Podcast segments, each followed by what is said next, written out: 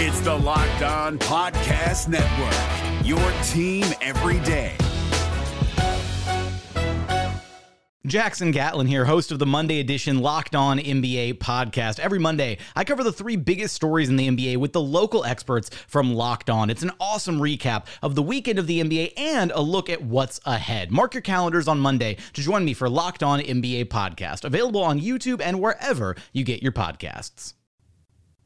On your Tuesday episode of Locked On Raptors, Canada wins bronze at the FIBA World Cup, and it's very, very exciting. We'll dig into our biggest takeaways from a very successful run in the World Cup for Canada. Plus, what did we learn about Dennis Schroeder and his role with the Raptors? We'll get some fun tales from Jakarta from Alex Adams, today's wonderful guest, and we'll take a look ahead at Paris 2024. It's all coming up on today's show. Thanks for hanging. Oh, like, because when I shot, I expected to make it. So, like, I don't shoot trying to miss. You are Locked On Raptors, part of the Locked On Podcast Network. Your team every day.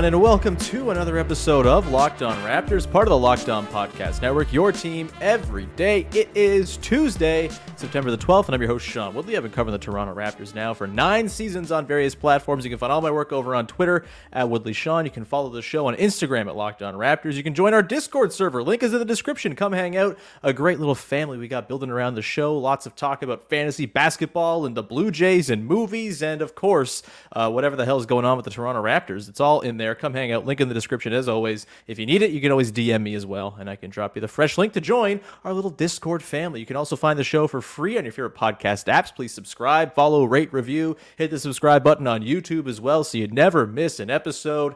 And we're thrilled to have you along today as we take a look now at your bronze medal winning Team Canada coming off a thrilling overtime victory against the States in the bronze medal game on Sunday morning, the wee wee hours of Sunday morning. Shai Gilgeous-Alexander going off, Dylan Brooks doing the thing, and uh, a really, really fun cap to a very fun tournament for Canada. And here to talk about it and to put a little bow on the tournament to look ahead to Paris 2024 is Alex Adams from Raptors Republic from CBC Radio, who was in Jakarta during the first three games for Canada before everything moved over to Manila. Uh, Alex, it's wonderful to have you. How are you, man? Uh, great. Um, the the jet lag is definitely gone. So uh, Glad to hear it. couple games, uh, I felt I was on Jakarta time because all the games were at four in the morning. So it's not the the best way to transition to uh, Canadian time, but uh, it was it was great covering the team, and uh, I'm really happy to to be on. Uh, friend of the show, Vivek. Uh, I, I I'm gonna try to. You know, stay uh, uh, keep up with his uh, excellent work. So we'll Yeah, he's how it goes. fine. He's don't fine. don't give him too big of a head. Uh, but yeah, so you were in Jakarta covering the World Cup uh, and watching Canada in their first three games over in the group stage. We're going to get into some tales from the ground. I think you got a Bruno tale you're going to pass along, which is very exciting. We'll talk a little Dennis Schroeder. We'll talk about Paris 2024.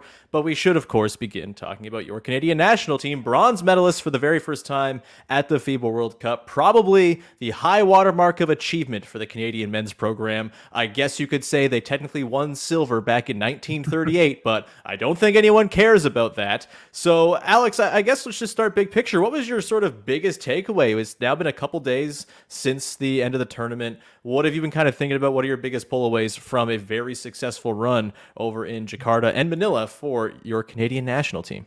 Well, they, they just they finally did it. They Canada's had the talent for so long. We mm-hmm. think about 2015. If if you're a fan of the program, that heartbreak against Venezuela, then uh, obviously Thomas Satoransky um, is in my nightmares, and definitely Lu Dort's like nightmares as well uh, with that shot in Victoria after a crazy comeback. Um, and I felt I felt those scars. I felt those ghosts in that Spain game when I was there. Um, definitely felt if you saw my Twitter that. Uh, I did not believe in this team, and I said, "Woe is me! Uh, this always happens." And guess what? It, it didn't happen, and they came back. You have to, you know, thank uh, Shai Gilgeous-Alexander. Dylan Brooks became a 58% three point shooter in this tournament. I don't know how that happened. I will say, seeing him on the ground, he was Canada's best shooter in practice, but that doesn't always translate to the games. Um, but that's an interesting tidbit. But just they finally did it, right? The, this Canada's has over 20 NBA players. Um, they should be in Olympics. They should be getting medals at FIBA World Cups, and they finally did it. And uh, I just think about all the, the guys on this program, like Melvin Ejim, Dwight Powell, who was, uh, you know, after the Spain game was, uh, you know, close to, to tears when I when mm-hmm. I talked to him after the game, and, and there's the video of him in the locker room crying or, or close to tears. So um, they finally did it. We're going to see them at an Olympics. There's unless barring crazy injuries, it's going to be a pretty NBA loaded roster. Mm-hmm. And uh, what a time to, to, to follow this program. And uh, it's not bad uh, beating the United States in a, in a bronze game. I, I, like that, especially um, after the U.S. came back. But then also Shai was like, you know, I'm going to get an off ball defender to to break his ankles who's not even guarding me, which I've never seen before. So like what... to rope someone else into your gravity as you cross a dude into oblivion is uh like that's like Jupiter during the forming of the solar system stuff. It's incredible. Uh yeah. Like to kind of pick up your point, I, I think yes, it is it's probably overdue, frankly, for them to have success at a tournament like this, but it doesn't, I don't care now. Like, I'm just thrilled that it happened. Uh, before I dive into my sort of big takeaway from the tournament, I have to ask you, what would you have preferred? You make the final, but lose and get silver, or you get bronze by beating the states. What's the better outcome here? Sean, you? you're, you're way ahead of me. I've been thinking about this as well. I, I say beating the states in a bronze medal game is almost is just way bigger of an achievement. You're going to get mm-hmm. way more people. Um, you, you see on CBC, CTV, all the major outlets. It's a national story, even on the first day of you know NFL and everything. It's just such a monumental win for this program and really caps off a great tournament. Right? Sure, it's yeah. not gold medal, but uh, that's pretty sweet. And the way they did it, and um, just also Dylan Brooks, like I I, I can't even explain what that performance was like. Just unbelievable. Um, I'm thinking about I think LeBron asking to to be part of the USA might just be trying him to one up Dylan Brooks. Um, mm-hmm. Let's let's see what uh, kind of takes shape there, but. Um, just what a performance to beat the United States and, and really a statement for this program. And leading up to uh, the uh, the Olympics next summer, you know, there's been some rumors from Brian Windhorst, maybe a, a home and home in, in Toronto and Vegas. That sounds pretty nice to me with the U.S. Yeah. Um, so I think it really tees and puts them in a, in a great kind of launching pad to, to gain some momentum next summer, where they they say, hey, you know what, uh, Kevin Durant, Steph Curry, you know, you you guys lost to us. We're we're mm-hmm. we're, the, we're, the, best teams in North America. So uh, pretty pretty fun way to cap off the tournament. Yeah, just like give me a big gulp's worth of American tears after that, baby. I, I, feel like that's maybe a prop that Dylan Brooks is going to bust out at some point down the line. Uh, so for me, I kind of have two big takeaways from this tournament, and they're very much on like the polar opposite ends of the talent spectrum. Uh, number one is Shai Gilgeous-Alexander is incredible, uh, and Canada has a dude now that you speak of in the same sort of sentence as Luka Doncic or Giannis Antetokounmpo or Nikola Jokic, where it's like, okay, if their national team has that guy they got a shot. Obviously, Serbia's got a shot without Jokic. They made it all the way to the final, mm-hmm. beat Canada. They were outstanding. Uh, I, I, I shudder to think that what they would have looked like with Jokic, uh, with that whole team around him. Um, but I think like Shai is one of those dudes. Obviously, we kind of knew that anyway. He was first team All NBA. He, you know, was just like I think he finished fifth in MVP voting. He's mm-hmm. incredible, mm-hmm. and we knew this. But to see it kind of on the stage with the supporting cast that Canada can throw out there around him, gave me a lot of hope that yeah maybe you know next summer paris it's going to be a stacked field right? Who knows you know what guys are going to show up for the states. They're going to be better than the team that they had at the world cup. We know that serbia is going to be loaded for bear with jokic most likely. We know that uh, germany is obviously a very good team. We know france is going to put out their best team as the host nation. It's going to be a loaded field but when you have Shai, you're going to have a, ch- a chance against literally anybody and that is very exciting. And i think the other side of this too is I think this is also a win for the sort of grander scheme of basketball in Canada. You know, there was the graphic going around today of all the different players who had a part mm-hmm. in the lead up to this tournament in the qualifiers. 18 different players from the CEBL, notably. Uh, you know, I'll toot that horn as a CEBL guy all day. Yeah. That's really awesome. You know, obviously during the season, there's these qualification windows and whatnot where the pros or the NBA guys are not able to be there. And to have the depth of talent that Canada has now, like, yes, you know, Cassius Robertson or Khalif Young are not going to get a, a, medal for winning at the World Cup, but their fingerprints are all over this run to the bronze as well, right, Alex? Oh yeah, definitely. And you know, you think about it's almost emblematic with or or kind of you think about guys like Phil Scrubb, Melvin mm-hmm. Ejim, mm-hmm. Kyle Alexander, Trae Bell-Haynes, guys that have been playing in Europe for a long time who who went to Venezuela in December eh, or whatever and had had those long treks. And and you know remember like these guys don't get paid to play for their national team or, or very no. little in comparison right? Um, this this is this is because they love their country. And to to see guys like a Melvin Ejim like a Dwight Powell like um, a Phil Scrubb uh, shout out Carleton uh, as an alum um, just same here, baby. oh, really? Okay, cool. oh, yeah. Uh, we'll bond over question, that later. I, I, have a question for you uh, after, but uh, yeah, no, um, just just amazing, and it really shows where this program, but also, as you mentioned, the Canadian basketball kind of is like, as Mike Bartlett would say, it's a powerhouse. We're a powerhouse mm-hmm. now, and I don't think going forward, uh, making the Olympics should be a big point of pride. It should be the expectation. Mm-hmm. Getting a, a medal at a FIBA World Cup sure is nice, but I don't think should be, oh my God, this is the the pinnacle of Canadian basketball. This is, should be the expectations. Every tournament that for the men's side that they enter, they should feel as though they can win the gold and that if they come out, uh, you know, come out like the Americans empty-handed with no medal, uh, then that's a disappointment. So um, the Americans can maybe learn a thing or two from from Canada right now, but uh, to be a bit cheeky, but overall, um, just this program is only going up. There's only going to be more and more NBA players every year. There's guys getting drafted in the first round, 2nd mm-hmm. round, um, and uh, it's just such an exciting moment in time for this program and, and for Canada basketball. And the platform they're going to have at the Olympics is going to be monumental. And I know from covering this team, all these people that were inspired by Steve Nash in 2000, I'm pretty sure it's going to be maybe two, three, four times more especially with all the NBA talent uh, at, at the Olympics. It's just going to be phenomenal.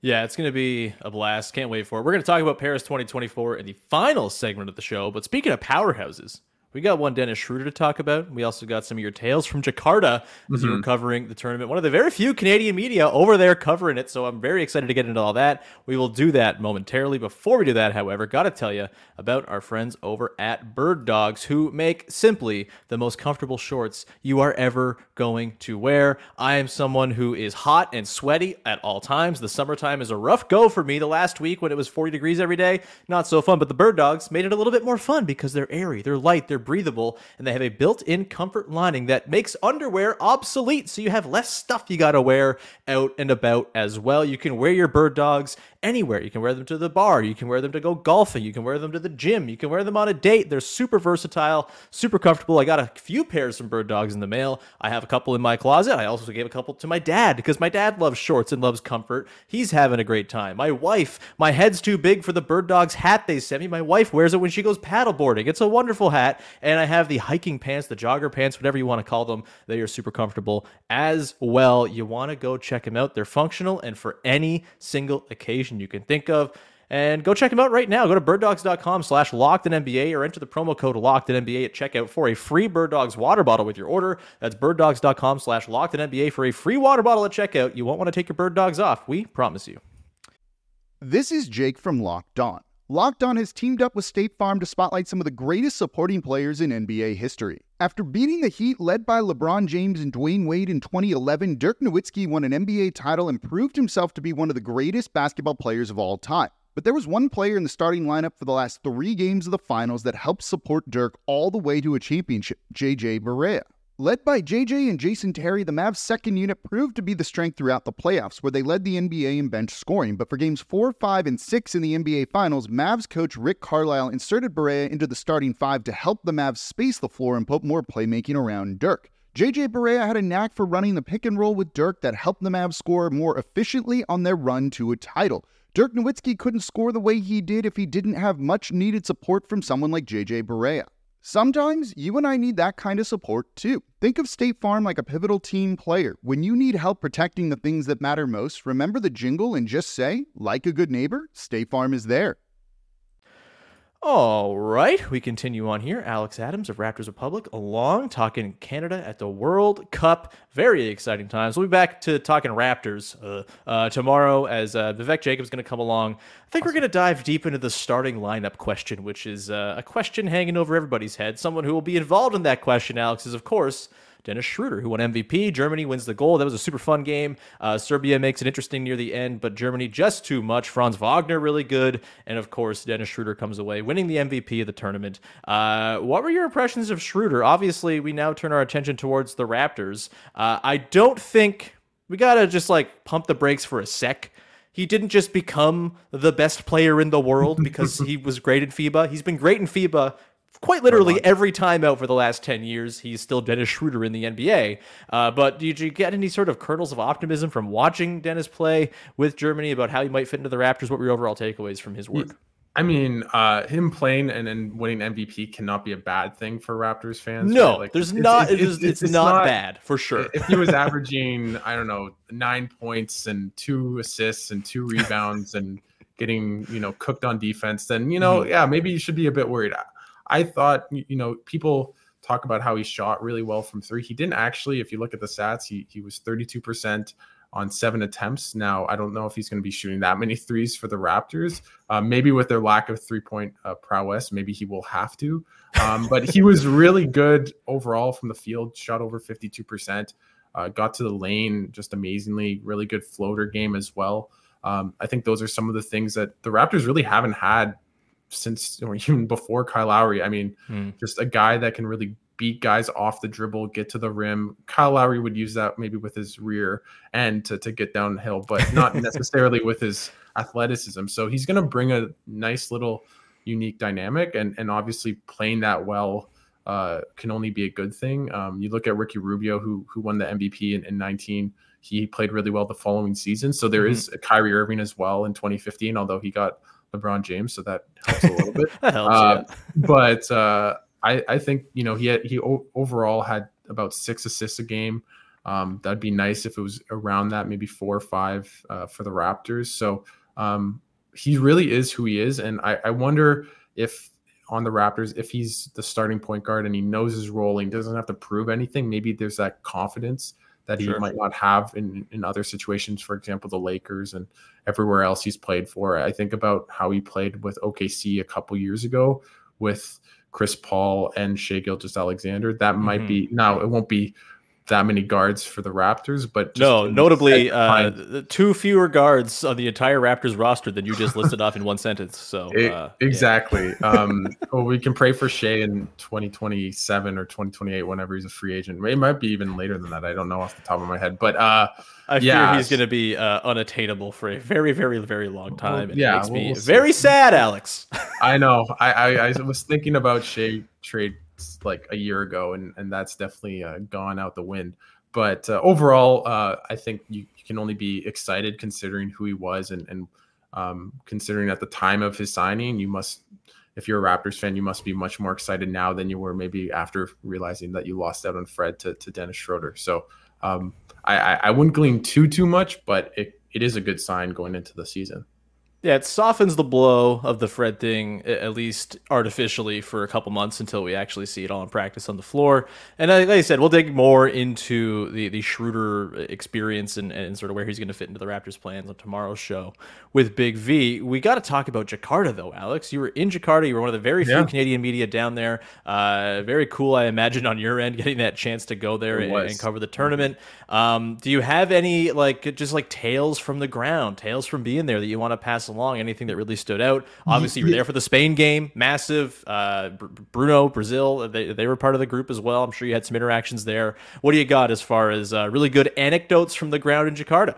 So I'll give I'll give some Raptors specific ones because I have beautiful a lot of uh, stories. But with Bruno, I developed a relationship with him. Really, really nice guy. I had an interview people can check out on, on Raptors Republic um, and on the uh, on their podcast side, and um, just talking about his time in Toronto. But I talked to him before the Canada game, and uh, mm-hmm. let's say he was motivated to to beat Canada because of his time in the Raptors. I won't say anymore because that might be uh, crossing the journalistic line. But he was very motivated to to beat uh, uh, Canada, and he was very excited. And then, actually, funnily enough, um, Brazil doesn't take their players on. Uh, uh, they don't give them business class. So he was in an economy with me to Tokyo. So I kept seeing him in the, on the plane and in the airport, and I talked to him after they lost to Latvia, and we were kind of talking about, hey, you know, the refs kind of screwed you over. He's like, yeah, they always screw me over and stuff like that. So, and then on the way out, he said, you know, have a great uh, flight back to Toronto, even though I'm from Ottawa actually, but uh, you know, I know what he meant. So, a very nice guy. Um, you know, I, I, really felt as though he could have an, a, a, spot in the NBA just the way he played. And and for people that don't know, he was playing as a center. Uh, yeah, was just super long, athletic was good offensively, would you know make a lot of three pointers. So really cool. Now to another one, I had to sit down with Sergio Scariolo. Obviously, uh, mm-hmm. a lot of Raptors fans know him, and he talked about how on the 2019 team when he got there, how people on the team would call him head coach because he had been the head coach so for so long in Europe, mm-hmm. and a lot of times coaches, interestingly, are in the NBA are offensive or defensive. So because he was labeled as this head coach, it made it easier for guys like Kyle Lowry who trusted him maybe a bit more and valued his kind of opinion more so than maybe a, a full time NBA guy who's been a coach for a long time. As well, he told me, uh, and it was in a throwaway question about why, how he found out he didn't get the Raptors job. So, um, okay. I, I, did some digging, and it was about a day or two after Darko, or before Darko was announced as head coach. But he's a big Inter Milan fan. Okay. And so they're in the Champions League final of, of soccer. Uh, and he got the call 10 minutes before um, the, the game winning goal for Manchester City over Inter Milan. So he said it was Ooh. a really tough uh, 10 minutes for him.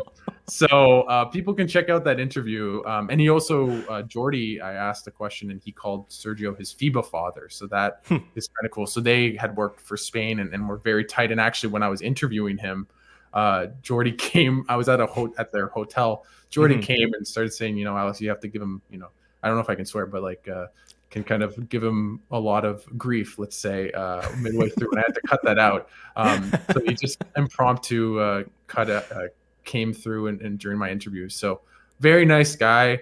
His hair is as sparkling as ever. And, did you uh, reach out to touch it? Uh, I guess you can't I did, really do I did that not ask about trying tips. to uphold journalistic integrity.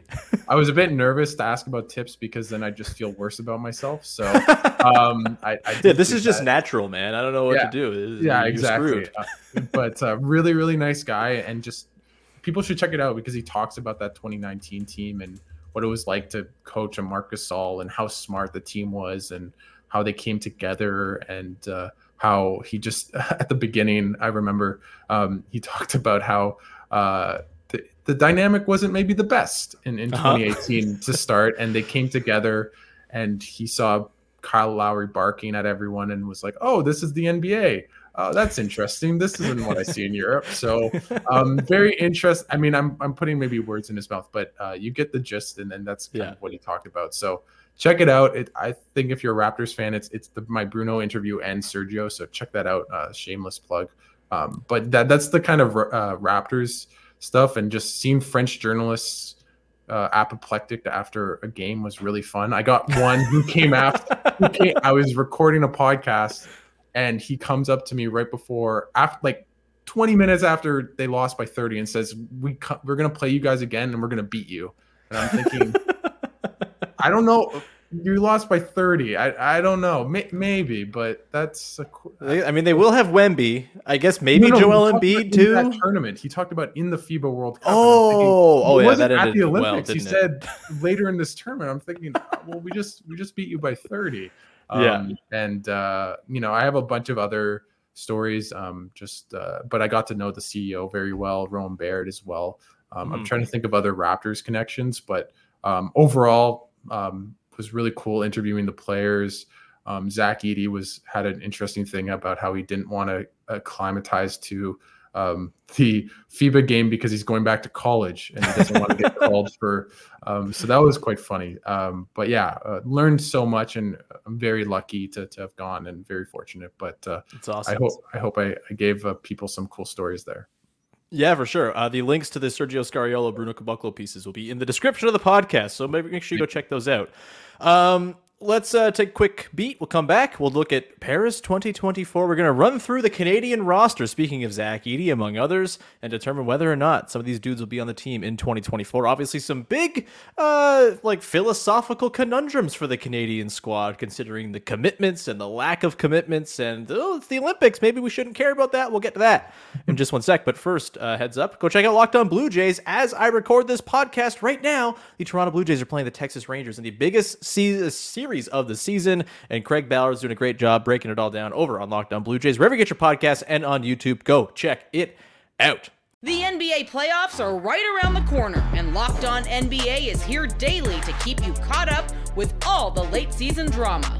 Every Monday, Jackson Gatlin rounds up the three biggest stories around the league, helping to break down the NBA playoffs. Mark your calendars to listen to Locked On NBA every Monday to be up to date. Locked On NBA, available on YouTube and wherever you get podcasts. Part of the Locked On Podcast Network, your team every day. All right, let's close this out, Alex, with a look at 2024 in Paris. Uh, we're going to do a simple exercise here. I have the roster from Team Canada in front of me. We are going to go player by player, and we will Awesome. simply say yes or no whether the player will be on the Team Canada 2024 Olympic roster. Putting me on the Uh. What's that? Sorry. Putting me on the spot. Okay. Well, Yes, we'll- that's we'll hundred this. percent what we're doing here. It's what I specialize in is putting my guests on the spot and making them not want to come back. Uh, all right, let's dive in first. Shai Gilgeous-Alexander, uh, a lock, I would presume. I mean, he could be a bit better defensively. Uh, no, no, no. Yes, lock that in 10, 10 out of ten times. I mean, that's that's obvious. The only way it doesn't happen is if the glorious city of Hamilton secedes between now and 2024, finds its way into the Olympics through a qualifying tournament, and Shai is the captain. well, uh, with me and my pickup buddies flanking him alongside. Uh, let's go now to uh, RJ Barrett. Uh, that's a lock too, I'm assuming. Yeah, well, his, you know, as Shai said uh, before the tournament, he has no choice because of his dad to, to play Yes. Canada. So, um, yes, I'm gonna lock that one in as well. Yep. Dylan Brooks, is there anything he could do for the Houston Rockets this season to sap all the goodwill of his run for Canada and make it so he's not part of the Olympic team?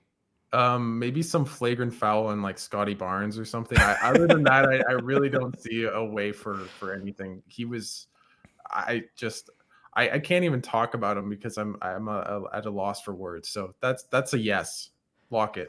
Not to promote another podcast, not at all locked on affiliated. Go listen to our friend Keith Parrish, former and future guest of the podcast from Fast Baked Breakfast. A huge Dylan Brooks fan. He did a whole whole podcast just talking about Dylan Brooks and his reaction to his 39 point game in the bronze medal game. Uh, go listen to Keith. I'll check Fast that out. Breakfast. It's the best. Uh, the all right now we got th- those are like the three like locks i would say like the, the locks of locks there are other locks too that we'll get to here uh, i want to save the big men for a conversation a little later but Nickeil Mhm. alexander walker Uh, I mean, his connection with Shai, it's gonna be, Mhm. you know, it's gonna be tough. I don't know. I don't know if Shai really wants him on the team. So, um, no, uh, I, I, I'm pretty sure those, those guys just for a little tidbit, they were inseparable, inseparable, uh, um, together. Like they were always before practice, just shooting around together, almost really pushing each other as well.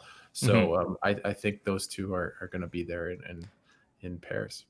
I didn't really set the stage all that well. Uh, by the way, starting off this segment again, a 12 man roster. You've got seven NBA players on this team. Of course, uh, we'll talk about a couple of these guys who are not NBA players and whether they'll be back next year. But uh, it's complicated by the fact that Team Canada, a few years back, asked for three year commitments for all these guys to play through all of the tournaments leading up to the Olympics. Uh, notably, Andrew Wiggins is not someone who made that commitment, but is someone who, uh, talent wise, might be in line for a roster spot. And there's this sort of philosophical conundrum of that, which I'm sure we'll debate a million times between now and next summer. For me, it's probably just the case if you take the best players and say sorry, but hey, you know, maybe this is the new standard and we just have all the best players all the time.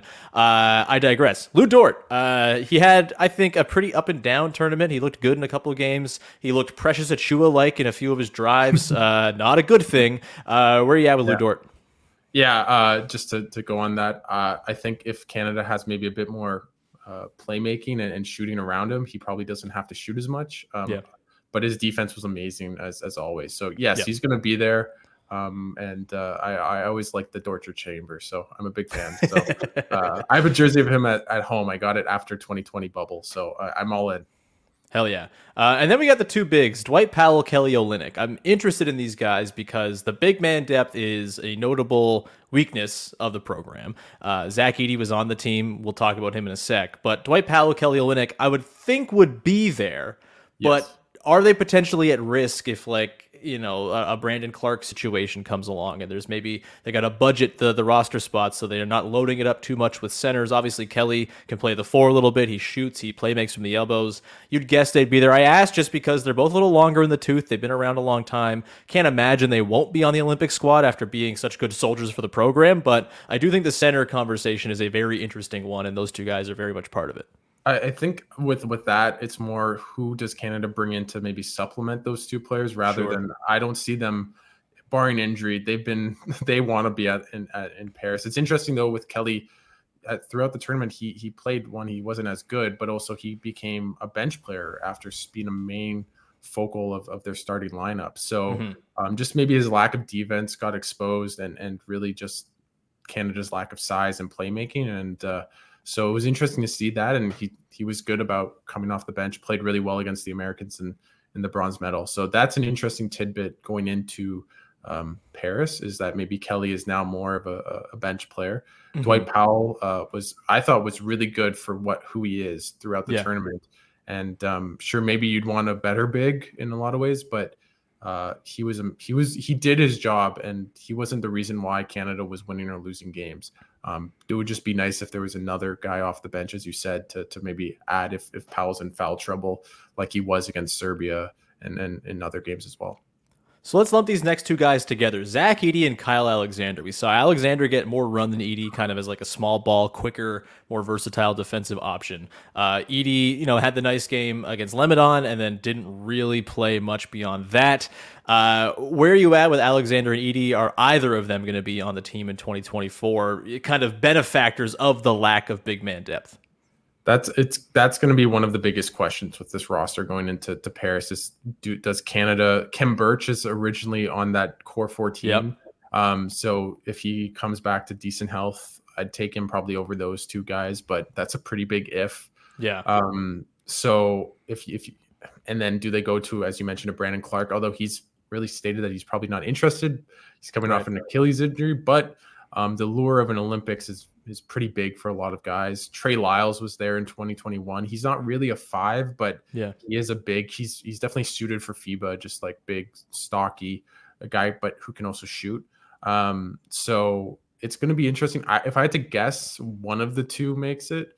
Um, mm-hmm. I would probably lean to Edey, but uh, man, it's tough. Uh, I liked Alexander, but I believe he needs to be with really good players and, and really yeah he's not bringing you much offensively you need right? scorers yeah. around him and and mm-hmm. on that second unit when it was Trae Bell-Haynes and Melvin Ejim um, it probably didn't help him because he's a bit of a black hole offensively although pretty good defensively mm-hmm. so maybe that's different when you have a Jamal Murray and maybe an Andrew Wiggins uh, and and then you have guys more like uh, you know Kelly Olynyk and and RJ Barrett off the bench that maybe helps him out. So it's going to be a tough one, but I'll, I'll say one of the two if that's a cop out um, and probably Edey, but I'm actually a bit higher on Alexander. But just Edey seems to be the guy that Canada really um, seems to be very high on, especially in the mm-hmm. FIBA game.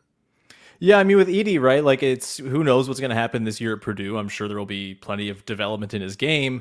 Does he have like the foot speed and athleticism to really kind of hang at the super high level? That's the big question. You're shaking your head, and I think rightfully. And he he does feel it's like a situation of okay, he's like enormous. He's like this kind of like gimmicky player who will probably spook a team for a few minutes if you throw him in there, and they won't really have much of an answer for him. He's got the soft touch and the finish around the bucket. All of that can give you some punch there, but does he get roasted defensively and does he become the kind of guy who is on the roster to play like gimmick minutes and is that yep. the best way to build a 12 man roster that's uh to, that's hard to, to say to quote like you know a Bruno reference, like maybe he's two years away from being two years away on this roster, right? Uh, maybe when he's 26 and just a bit more spry and yeah understands coverages more in, in a FIBA game. I, I, I think maybe in 2028 he might be a big part of the team because he is such an enormous guy and has very good touch around the rim. Like he won mm-hmm. Player of the Year in college. So he's not a bad player by any means, but right now, I don't think he understands the defensive coverages enough to really, with his lack of foot speed, really sustain himself out there on the court. And you could see that in um, the game against, uh, I think he was minus 15 in two minutes versus the USA, which is not good. Yeah. Not the best. Uh, let's go to the two guards who will be very much fighting to keep their jobs on this team. Trae Bell-Haynes and Phil Scrubb, Shout out Carleton, our dude. Uh, Trae Bell-Haynes, also a longtime CBL guy. So my mm-hmm. dude also. Um, where are you at with these two guys? Are one or both of them on or off the roster? Obviously, Jamal Murray is the incoming guy. Andrew Wiggins, you got Shaedon Sharpe, you got Ben Mathurin. It seems as though the infusion of talent is going to come in the wings and in the backcourt. Are Scrubb and Trae Bell-Haynes maybe going to be outside, on the outside looking in? Do you think? I wish I could say yes to this, but I, I, see it as no, especially with Murray out and then probably one more NBA player if that's a mm-hmm. Wiggins, Nembhard. Cory Joseph. Forgot Nembhard, yeah. Uh, Oshae mm-hmm. Brissett as well. Mm-hmm. Um, especially with Murray back, they don't really need another guard necessarily. Um, and I just don't see it like for Scrubb not at all, because he's a shooting guard. And mm-hmm. and for Trae Bell-Haynes, probably not. I just don't see them bringing him on the on the team when they have Jamal Murray and they'll have Nickeil and RJ maybe off the bench. So, mm-hmm. um, or Cory Joseph as well. So I, I, don't see, I don't see it for either of those two. Unfortunately, as, as cool as it was to see Phil Scrubb make a big shot against Latvia, which made, really tugged at my heart. But uh, overall, I'm going to say no on, on the two of them.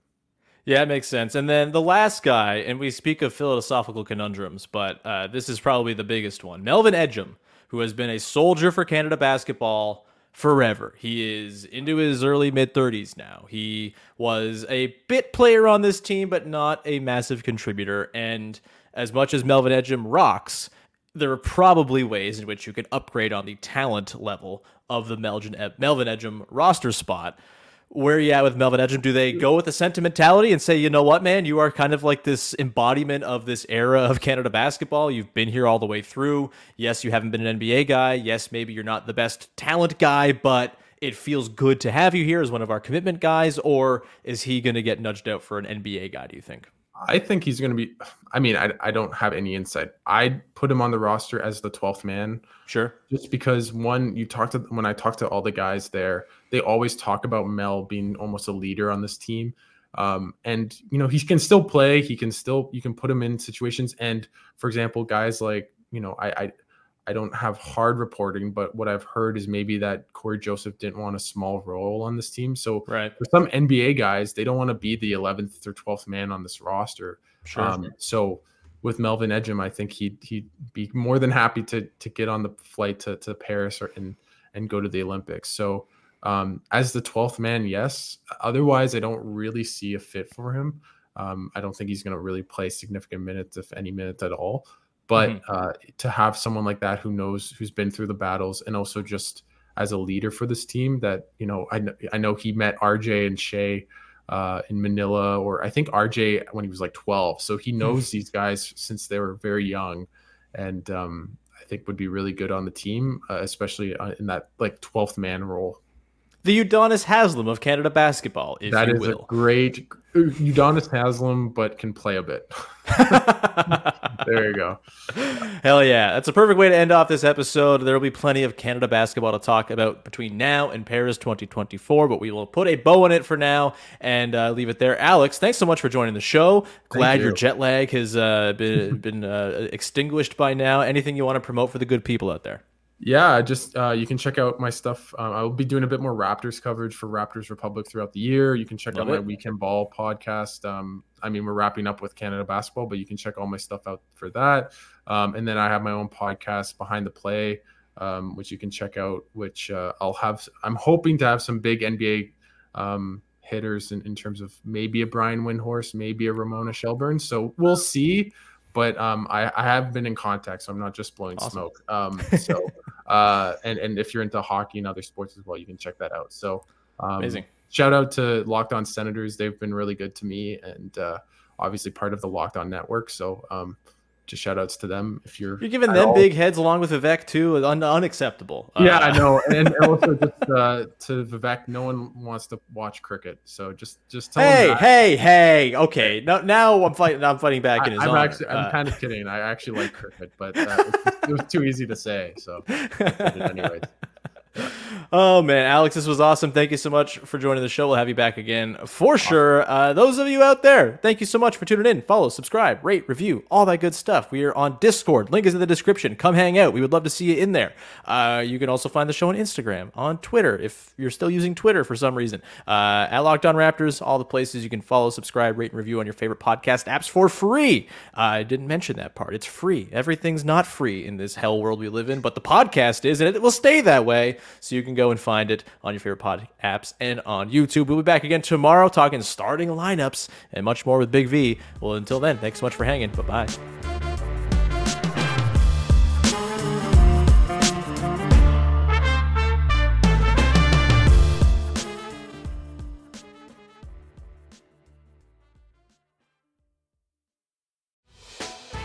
Hey, Prime members, you can listen to this Locked On podcast ad free on Amazon Music.